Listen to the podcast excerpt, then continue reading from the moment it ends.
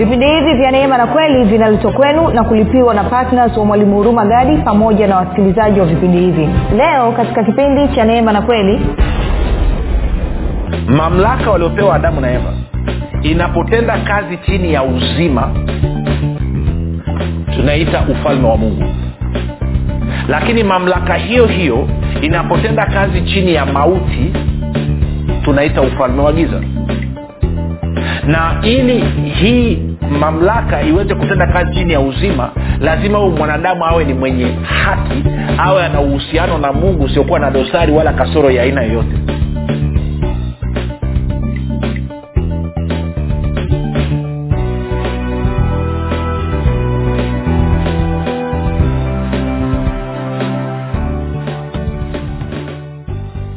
popote pale ulipo rafiki ninakukaribisha katika mafundisho ya kristo kupitia vipindi vya neema na kweli. Jina langu naitwa huruma gadi ninafuraha kwamba umeweza kuungana nami kwa mara nyingine tena ili kuweza kusikiliza kile ambacho bwana wetu yesu kristo ametuandalia.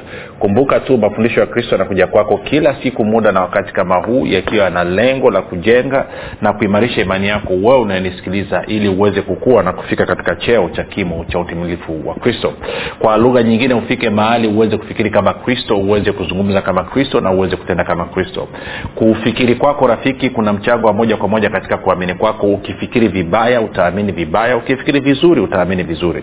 Hivyo basi fanya maamuzi ya kufikiri vizuri na kufikiri vizuri ni kufikiri kama kristo. Na ili uweze kufikiri kama kristo huna budi kuwa mwanafunzi wa kristo. Na mwanafunzi wa kristo anasikiliza na kufuatilia mafundisho ya kristo kupitia vipindi vya neema na kweli. Tunaendelea na somo letu jipya ambalo tumelianza lenye kichwa kinachosema kusudi la kuzaliwa yesu hapa duniani. Kusudi la kuzaliwa yesu. Kwao ndicho ambacho tunakiangalia na ili ni somo letu la pili. Na kuna mambo ya muhimu sana ambayo tutaangalia leo hii ambayo yataku kufungua ufahamu wako na utakuwa una picha kamili ama picha kubwa zaidi kuhusiana na swala zima la bwana wetu yesu kristo na hasa mpango mzima wa uokovu na kile ambacho mungu alikusudia katika dunia hii. Lakini kabla ya kuendelea nikukumbushe tu kwamba uh, kupata mafundisho haya kwa njia ya video basi tuna chanel yetu inaitwa mwalimu huruma gadi katika youtube. Unaweza ukaenda pale ukasubscribe na utakapoangalia tafadhali tunaomba uweze kulike pamoja na kushare kile ambacho utakuwa umekiona. Na kama ungependa kupata mafundisho yao kwa njia ya sauti kwa maana ya audio basi tunapatikana katika google podcast apple podcast na spotify. Nako pia tunapatikana kwa jina la mwalimu huruma gadi. Ukifika pale tafadhali subscribe. Lakini pia utakaposikiliza fundisho lolote usiache kushare na wengine. Kwa kufanya hivyo unakuwa umeshiriki katika kueneza injili. Na kama ungependa kupata mafundisho haya kwa njia ya whatsapp ama telegram basi kuna grupu linaitwa mwanafunzi wa kristo. Unaweza ukatuma ujumbe mfupi tu ukasema niunge katika namba 789 nawe utaunganishwa. Nitoe shukurani za dhati kabisa kwa mungu kwa ajili ya kwako wewe unayenisikiliza na wewe ambao umekuwa ukifuatilia mafundisho ya kristo kila itwapo leo na zaidi ya yote umekuwa ukihamasisha wengine asante sana kwa kupenda neno kwa kupenda kujua kweli lakini pia kwa kupenda na kufurahia kuona wengine pia nao wanaijua kweli na kushirikishwa kweli ya kristo. Kwa hiyo nasema neema ya bwana wetu yesu kristo pamoja na amani yake vizidishwe maradufu katika maisha yako. Na kama unanisikiliza kwa mara ya kwanza pia napenda kumshukuru mungu kwa ajili yako kwamba ameweza kukupatia fursa akakutanisha na mafundisho ya kristo nami nauhakika kabisa maisha yako atabadilika na kwa kuwa mafundisho ya kristo ni tofauti sana na mafundisho ambayo umeweza kuyasikia. Utakaposikia kitu ambacho kiko tofauti na kile ambacho unakifahamu ama kukiamini badala ya kukasirika na kuzima redio ama kutoka kwenye grupu tafadhali nipe siku tatu mfululizo za kusikiliza. Ninaamini katika siku tatu hizo zinamtosha roho mtakatifu kufanya marekebisho ndani ya moyo wako ambayo yatakuruhusu uweze kuona katika hali ya kiufunuo kile ambacho mungu alikifanya kupitia yesu kristo na kusababisha basi uokovu wako uwe ni wa furaha kuu nitoe shukurani za dhati pia kwako wewe ambaye umekuwa ukifanya maombi. Namshukuru mungu kabisa kwa ajili yako kwa dhati ya moyo wangu kwamba umekuwa mwaminifu umekuwa ukifanya maombi kwa ajili ya wasikilizaji wa vipindi vya neema na kweli lakini pia kwa ajili ya kwangu mimi pamoja na timu yangu tunasema asante sana kwa maombi yako asante sana kwa uaminifu wako. Kumbuka tu unapofanya maombi simamia wakolosai mlango wa kwanza mstari wa tisa hadi wa kumi na moja na waefeso mlango wa kwanza mstari ule wa kumi na saba hadi ishiri na tatu. Pia usisahau kumshukuru baba kwa ajili ya roho mtakatifu pamoja na malaika ambao wanavuta watu waweze kukutana na mafundisho haya ya kristo na maisha yao kubadilika moja kwa moja. Kwa kweli tunamshukuru mungu kwa ajili ya kwenu kwa sababu kupitia maombi ya kwako tumepanua wigo sana kwamba mafundisho haya sasa hivi yanasikika sehemu mbalimbali duniani. Tuna wanafunzi katika mabara yote kasoro bara moja tu. Na kwa hiyo tuna wanafunzi katika nchi mbalimbali. Wanafunzi wengine ni washirika wa kawaida wanafunzi wengine ni wachungaji wenye makanisa na huduma zao. Na kwa maana hiyo kwamba kazi hii ya kupeleka kweli ya kristo inakwenda kwa kasi kabisa. Maisha ya watu yanabadilika. Kwa hiyo nikupe ongera sana kwa maombi yako. Na nitoe shukurani za dhati pia kwa mungu kwa ajili ya kwako wewe ambao umefanya maamuzi ya kuwa patna wa vipindi vya neema na kweli na kwa sadaka yako ya upendo unachangia gharama za kupeleka injili kwa njia ya redio. Na kama haujafanya maamuzi ya kuwa patna basi ni kusii uweze kufanya namna hiyo. Na inawezekana mwalimu mi kuwa patna sitai kuwa patna kwanini niwe patna okay basi nikwambie hivi. Hebu mara moja kwa mwezi wala utoa sadaka yako ya shukrani kwa kile ambacho mungu amekufundisha katika mwezi mzima. Ili kupitia sadaka hiyo ya shukrani sisi tutaitumia kupeleka injili kwa njia ya redio redio ili watu wengi zaidi waweze kufikiwa. Kwa hiyo fanya hivyo kama hujafanya maamuzi baada ya kusema hayo basi nataka moja kwa moja tuende kwenye somo letu na sitarudi nyuma sana nataka tuende kwenye yohana kumi na nane mstari ule wa, wa 37 wakati bwana yesu yuko mbele ya pilato amekamatwa anataka kwenda kusulubiwa na nikakwambia kwamba kwenye tafsiri ya kawaida ya kiswahili suv tafsiri yake inakuwa sio nzuri sana. Nitaisoma alafu tutaenda kwenye tafsiri ya neno pamoja na tafsiri ya, ya, ya tafsiri ya kusoma kwa urahisi tku anasema basi pilato akamwambia yani namwambia bwana yesu wewe u mfalme basi?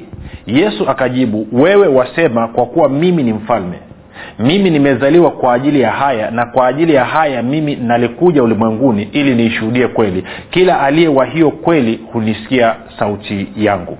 Sasa anavyosema wewe waseme nakuwa kama vile bwana yesu anatoa kejeli kwa pilato. Na, na, na, na sipendi si, si, si, si nakumbuka hata tukiwa wadogo mimi nilikulia wilaya ya monduli huko masaini. Na tulikuwa tuna tunako kamsemo tukizungumza sababu tulikuwa tumesikia nini tumesikia maigizo kanisani. Kwa hiyo basi mtaani mtu akikwambia akikwambia ah, wewe wasema. Yani inakuwa ni kama kejeli fulani yani kwamba mimi sijasema hivyo ni wewe wasema. Kwa hiyo kwao nikisomaga tafsiri inapata shida kidogo. Kwao tafsiri sahihi tungeweza kuchanganya wazo lililoko kwenye tafsiri ya kusoma kwa urahisi tku na wazo lililoko katika tafsiri ya neno. Alafu nitaanza na tafsiri ya neno alafu nitatoka neno moja kutoka kwenye tafsiri ya neno nitaenda kwenye tku alafu ama nitaanza tku alafu nitarudi kwenye tafsiri ya neno. Nitasoma sentensi ya kwanza kwenye tku alafu sentensi zinazofuatia nitasoma kutoka kwenye tafsiri ya neno. Kwa hiyo anasema pilato akasema kwa hiyo wewe ni mfalme yesu akamjibu uko sahihi unaposema kuwa mimi ni mfalme. Naenda kwenye neno sasa. Kwa kusudi hili nilizaliwa na kwa ajili ya hili hili nini kuwa mfalme nilikuja ulimwenguni ili niishuhudie kweli. Mtu yeyote aliye wa kweli wa, wa, wa, aliye wa kweli ama wa hiyo kweli huisikia sauti yangu. Sasa bwana yesu anasema kwamba kwa kusudi la kuwa mfalme mimi nilizaliwa hapa duniani. Na kwa kusudi anasema kwa kusudi la kuwa mfalme nilizaliwa na kwa kusudi la kuwa mfalme nimekuja hapa duniani. Kwa lugha nyingine yesu alizaliwa hapa duniani ili awe mfalme ili atawale. Tunakwenda sawasawa sasa mstari wa 36 kabla ya huu wa 37 alikuwa ameshasema kwamba ufalme wangu sio wa dunia hii. Ufalme wangu sio wa ulimwengu huu tukaenda kwenye zaburi ya mia moja na tatu mstari wa kumi na tisa tukaona anasema kwamba bwana ameweka kiti chake cha enzi mbinguni na ufalme wake unatawala vitu vyote. Kwa hiyo tukasema basi kwamba ufalme wa bwana yesu ambao ni ufalme wa mungu chimbuko lake asili yake ni mbinguni. Na huu ufalme wa mungu ambao mtawala ni yesu kristo unatawala vitu vyote tuko rafiki. Sasa kuna mambo ya kuangalia lakini taratibu tu. Kwa hiyo nikakwambia katika kipindi kilichopita mambo matatu muhimu kuhusiana na swala zima la ufalme. Kwamba ili kuwe na ufalme mahali kunahitaji vitu vitatu muhimu. Of course viko zaidi ya hapo lakini vitu vitatu muhimu. Sawa? Moja lazima kuwe kuna mfalme ambaye huyu mfalme anapozungumza neno lolote katika huu ufalme neno lake ndio sheria neno lake ndio linaloongoza na kutawala katika ufalme. Kwao moja lazima kuwa kuna mfalme. Mbili lazima iwepo eneo la kijiografia ambalo huyu mfalme analidhibiti ambalo liko chini ya umiliki wa huyu mfalme. Na tatu lazima wawepo watu ambao wanatawaliwa na huyu mfalme. Kwa hiyo yesu kristo ni mfalme juu ya nini? Ya ufalme wa mungu ufalme ambao unatawala vitu vyote. Sasa kumbuka kumbuka nitakuonyesha muda sio mrefu. Wakati bwana yesu anakuja hapa duniani ama wakati bwana yesu anazaliwa hapa duniani u, mamlaka na udhibiti wa hii dunia ulikuwa uko chini ya ibilisi. Hilo nataka lieleweke. Unasema kivipi? Okay. Nitakupa mambo kadhaa. Sasa inabidi turudi kwenye historia kidogo. Kumbuka kumbuka tukienda kwenye mwanzo mlango wa kwanza wakati mungu anaumba baada ya kuumba kila kitu mstari wa ishirina sita hadi wa ishirina nane anakuja kumuumba mwanadamu. Anasema mungu akasema na tumfanye mtu kwa mfano wetu kwa sura yetu wakatawale samaki wa baharini na ndege wa angani na wanyama na nchi yote pia na kila chenye kutambaa kitambaacho juu ya nchi. Sasa saa nyingine tafsiri hizi zetu za kiswahili saa nyingine ma, ma, maana zinachujachuja namna hii mm? maana zinachuja chuja kwa lugha naomba nisome kasentensi kafupi tu kwa lugha ya, ya, ya, ya kwenye bibilia ya kiingereza ya new king james version alafu nitaileta katika katika kiswahili alafu then tutakuwa tumeenda vizuri anasema then god said mungu akasema let us make man in our image according to our likeness na tufanye mtu kwa mfano wetu kwa sura yetu. Alafu angalia anasema let them have dominion. Let them have dominion. Kwa hiyo tafsiri ilikuwa kwamba na tuwape mamlaka ya kutawala. Dominion maanake ni unatawala kudhibiti tuwape udhibiti. Kwa hiyo anasema na tumfanyie mtu kwa mfano wetu na kwa sura yetu na tumwachie tumwachie let them have dominion na tumwachie ama na tumpe mamlaka ya kutawala tumpe udhibiti wa kutawala juu ya hii dunia juu ya nini? Anaendelezea pale. Kwa sasa nikisoma kwa tafsiri hiyo tungesoma hivi. Mungu akasema na tumfanyie mtu kwa mfano wetu kwa sura yetu na tuwape mamlaka ya kutawala samaki wa baharini na ndege wa angani na wanyama na nchi yote pia na, na kila chenye kutambaa kitambaacho juu ya nchi. Sasa kwa nini kuna umuhimu wa hili neno kusema let them have dominion na tuwape mamlaka ya kutawala? Maanaake ni kwamba ile mamlaka ya kutawala hii dunia ambayo mungu alikuwa ameumba mungu aliihamisha ikatoka mikononi mwake mungu ikapelekwa mikononi mwa mwanadamu. Hilo ni la muhimu sana kulielewa ilitoka mikononi mungu aliitoa mamlaka ya kutawala hii dunia mikononi mwake alafu akaihamishia mikononi mwa mwanadamu alafu mstari ule wa ishiri nane anasema hivi mungu akawabarikia mungu akawaambia zaeni mkaongezeke mkaijaze nchi na kuitiisha mkatawale samaki wa baharini na ndege wa angani na kila kiumbe chenye uhai kiendacho juu ya nchi. Kwa lugha nyingine mungu akampa mwanadamu udhibiti juu ya hii dunia na juu ya kila kitu ambacho alikiumba. Hilo ni la muhimu ukalielewa. Sasa niongezee ni kidogo hapo ili, ili, ili tuweze kuelewana. Tukienda kwenye zaburi ya nane zaburi ya nane mwimba zaburi ambaye ni daudi naye anaanza kutafakari kuhusu mwanadamu na uumbaji wa mungu. Alafu anafika mahali anashangazwa kabisa na huyu mungu. Uh, ni, nianze nianze nianzie mstari wa tatu nitasoma mpaka mstari wa nane. Zaburi ya nane mstari wa tatu mpaka wa nane. Sikia daudi anavyosema. Daudi anasema hivi nikiziangalia mbingu zako kazi ya vidole vyako mwezi na nyota ulizoziratibisha mtu ni kitu gani hata umkumbuke eh? anasema na binadamu hata umwangalie. Anasema umemfanya mdogo punde kuliko yani umemfanya huyu mwanadamu umemfanya huyu mtu mdogo kuwa mdogo punde kuliko mungu. Umemvika taji ya utukufu na heshima. Ngoja nifanue ni kidogo umemfanya mdogo punde kuliko mungu. Kwa lugha nyingine anasema kwamba baada ya mungu kumbuka tunavyozungumzia mungu tunazungumzia mungu baba mungu mwana na mungu roho mtakatifu. Mungu ni mmoja hawako watatu. Mungu ni mmoja lakini anatenda mungu ni mmoja sindio? Kwa anasema baada ya mungu anayefuata kwa cheo anayefuata kwa mamlaka ni mwanadamu. Ndo kitu ambacho kinamshangaza daudi. Kwa lugha nyingine kama ingekuwaga mungu anakwenda likizo basi maanaake kwamba mungu anapokwenda likizo ambaye angekaimu ile nafasi ambaye angeshika ile nafasi ni mwanadamu kwa lugha nyingine maana yake ni kwamba na especially tunapozungumzia mwanadamu aliyezaliwa mara ya pili unisikilize vizuri. Mwanadamu ambaye ajazaliwa mara ya pili hiyo ni habari nyingine. Lakini mwanzo kabla kumbuka hapa ilikuwa ni adamu ajaasi bado. Kwa, kwa lugha nyingine mwanadamu kwa hiyo una, una mungu baada ya mungu anayefuatia kwa mamlaka kwa cheo ni mwanadamu aliyezaliwa mara ya pili. Na kwa maana hiyo utaona automatikali malaika wote makerubi maserafi ye, wako chini ya mwanadamu utaona kwamba ibilisi na majini na mapepo na mamizimu na takataka zote wako chini ya mwanadamu. Ndio nafasi ya mwanadamu ilivyo. Ndio maana daudi anashangaa anasema mungu sijui niseme nini. Huyu mtu ni kitu gani mpaka umkumbuke? Huyu mwanadamu ni nani hata umwangalie? Yaani kwa nini umempenda huyu mwanadamu? Kwa nini umempa mamlaka? Kwa nini umempa cheo? Wanasema umemvika taji ya heshima na utukufu. Umemvika taji ya heshima na utukufu. Angalia. Anasema hivi anasema mstari wa nne mtu ni kitu gani hata umkumbuke na binadamu hata umwangalie? Umemfanya mdogo punde kuliko mungu umemvika taji ya, ya utukufu na heshima alafu anasema umemtawaza juu ya kazi za mikono yako umevitia vitu vyote chini ya miguu yake umevitia vitu vyote chini ya miguu yake umemtawaza umemfanya mfalme umemfanya mtawala juu ya kazi zote za mikono yako alafu ukachukua vitu vyote ukavitia chini ya miguu ya huyu mwanadamu. Anasema kondoo na ng'ombe wote pia nam na wanyama wa kondeni ndege wa angani na samaki wa baharini na kila kipitacho njia za baharini. Kwa hiyo vitu vyote ambavyo mungu aliviumba uumbaji wote ili tufe na kila kitu ameviweka chini ya mwanadamu ndio maana saa ingine naangalia watu kama kule mererani na kwenye madini na naenda kwa waganga wa kienyeji kutafuta sijui kumwaga no, no, no. kwani usiende kwa mwana wa mungu anajitambua akija kwenye mgodo wako akitoa tamko moja tu vitu vinajipanga.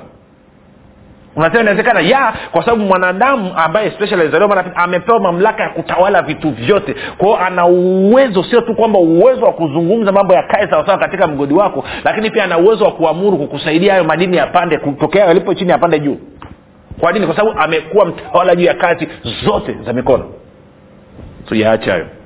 Sasa niongeze na pointi nyingine moja. Tuende kwenye kwenye zaburi ya mia moja kumi na tano. Zaburi ya moja kumi na tano. Alafu tutasoma mstari wa kumi na tano hadi wa kumi na sita. Zaburi ya moja kumi na tano mstari wa kumi na tano hadi wa kumi na sita. Anasema hivi. Na mbarikiwe ninyi na bwana aliyezifanya mbingu na nchi anasema mbingu ni mbingu za bwana bali nchi ama bali dunia amewapa wanadamu. Moja nisome kwenye tafsiri ya, ya, ya, ya nini? Ya, ya neno. Anasema mbingu zilizo juu sana ni mali ya bwana lakini dunia amempa mwanadamu. Bibilia ya habari njema anasema mbingu ni mali yake mwenyezi mungu bali dunia amewapa binadamu. Kwao anasema dunia amepewa mwanadamu kwa hiyo udhibiti na utawala wa dunia mpewa in nikwambie kitu. Kama haujapata kile niliandika kitabu kinaitwa uh, nguvu ya ukiri. Kama haujapata hicho kitabu tafuta hiyo kopi na kama umepata umesomaga mara moja rudia kusoma tena. Rudia kusoma tena utaelewa mambo mengi sana. Utaelewa namna ya kurekebisha maisha yako utaelewa namna ya kuendesha maisha yako. Kwao kama unanisikiliza na kitabu cha nguvu ya ukiri hukukipata hakikisha umepiga simu kabla ya kulala leo hii kuweka oda yako. Yaani make sure. Yaani usilale bila kupata hiyo nakala yako. Kwa sababu itakusaidia. Haya mambo nayozungumza nimeyazungumza kwa undani mle. Sasa nisikize kitu hichi. Kwa hiyo inamaana mungu aliumba dunia alafu baada ya kuumba kila kitu iwe ni samaki walioko baharini iwe ni ndege walioko angani wanyama walioko kondeni iwe ni mimea hiyo ni majabali ni milima ni mabonde ni mito ni bahari maziwa na kadhalika akaja akamuumba mwanadamu. Alivyomuumba mwanadamu akachukua udhibiti wa vitu vyote hivyo akauweka chini ya mwanadamu. Kwao akamkabidhi. Kwao mungu hana. Ndio maana kwenye mwanzo mlango wa tatu ibilisi alipomrubuni adamu na mke wake ama alipomdanganya eva na eventually adamu akamsikiliza eva maana yake ni kwamba akachukua udhibiti wa hii dunia.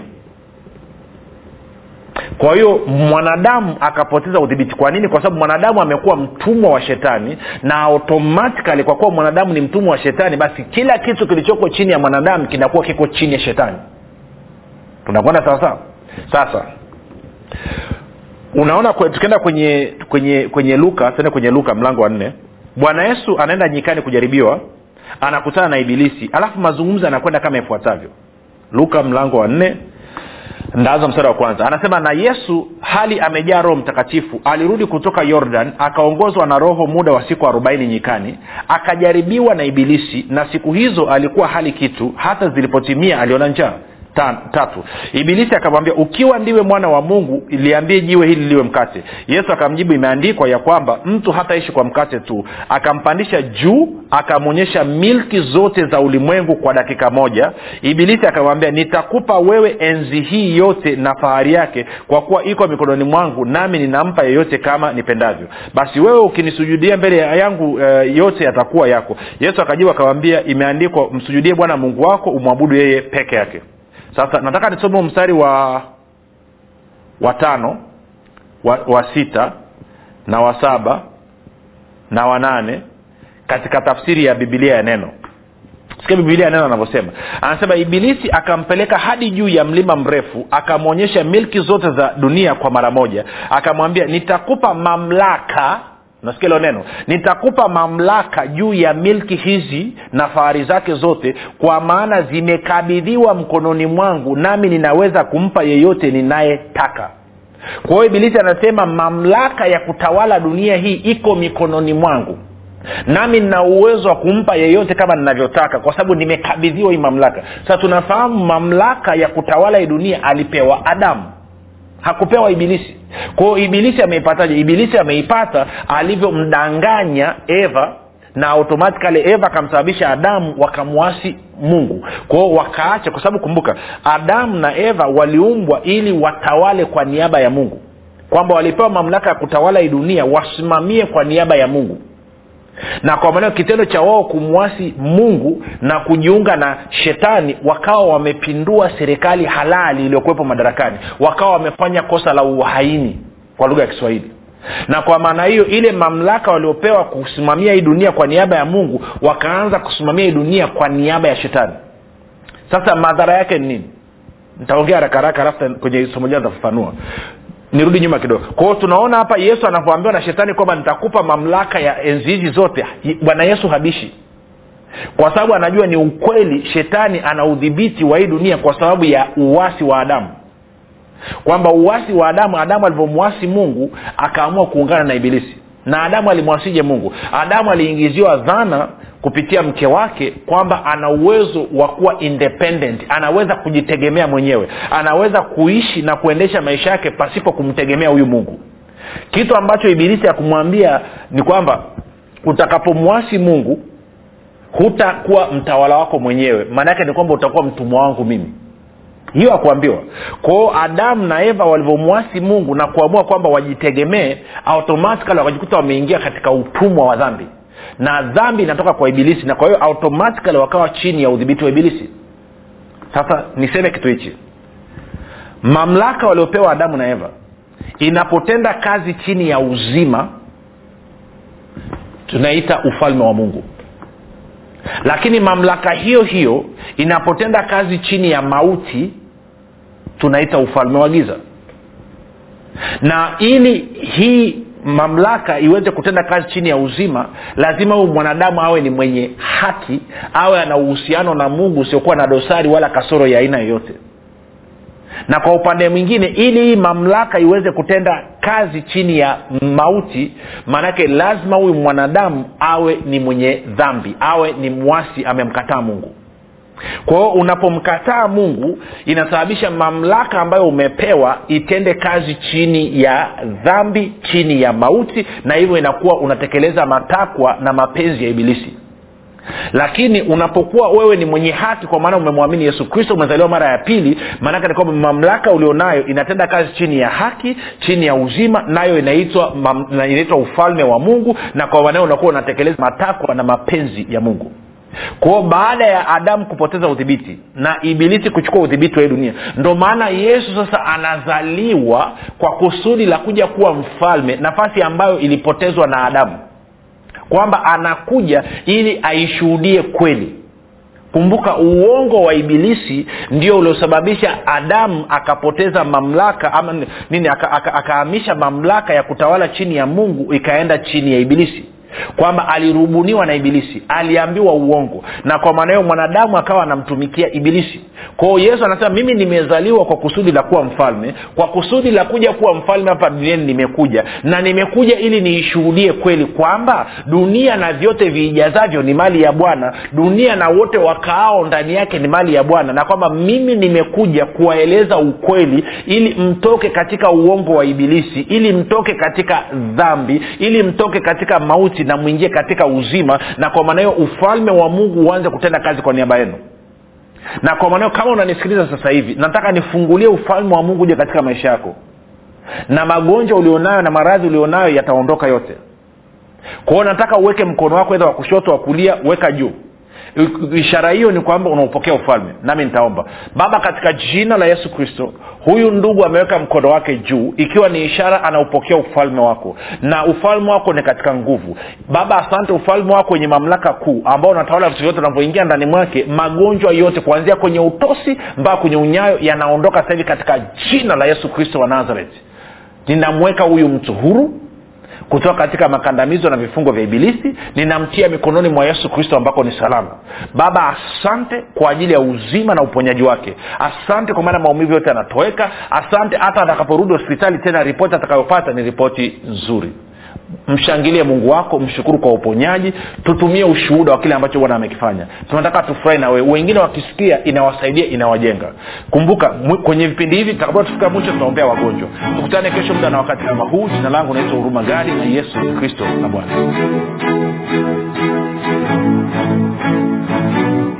mwalimu huruma gadi chini ya uongozi wa roho mtakatifu anakuletea kitabu kipya cha nguvu ya ukiri. Kitabu ambacho lazima kila mkristo awe na nakala. Kwa nini? Kwa sababu nguvu ya ukiri ni kitabu pekee ambacho kinafundisha kwa kujenga na kuimarisha imani yako. Ili wewe kama mkristo uweze kutumia maneno yako kushirikiana na roho mtakatifu pamoja na malaika kuhakikisha mapenzi ya mungu yanatimia katika maisha yako familia yako na kazi za mikono yako. Na wakati huo kukupatia ushindi na ulinzi kupitia maneno yako. Maneno ambayo yatasababisha ibilisi majini mizimu pepo wachafu pamoja na wachawi kukuogopa na kukaa mbali na maisha yako familia yako na kazi za mikono yako. Unangoja nini? Badilisha maisha yako milele kwa kupata nakala yako sasa kwa sadaka yako ya upendo shilingi elfu ishirini tu. Kwa kupiga simu namba 7645242 au 7895242 au 6735242 nitarudia. 7645242 au 789 5242 au 6735242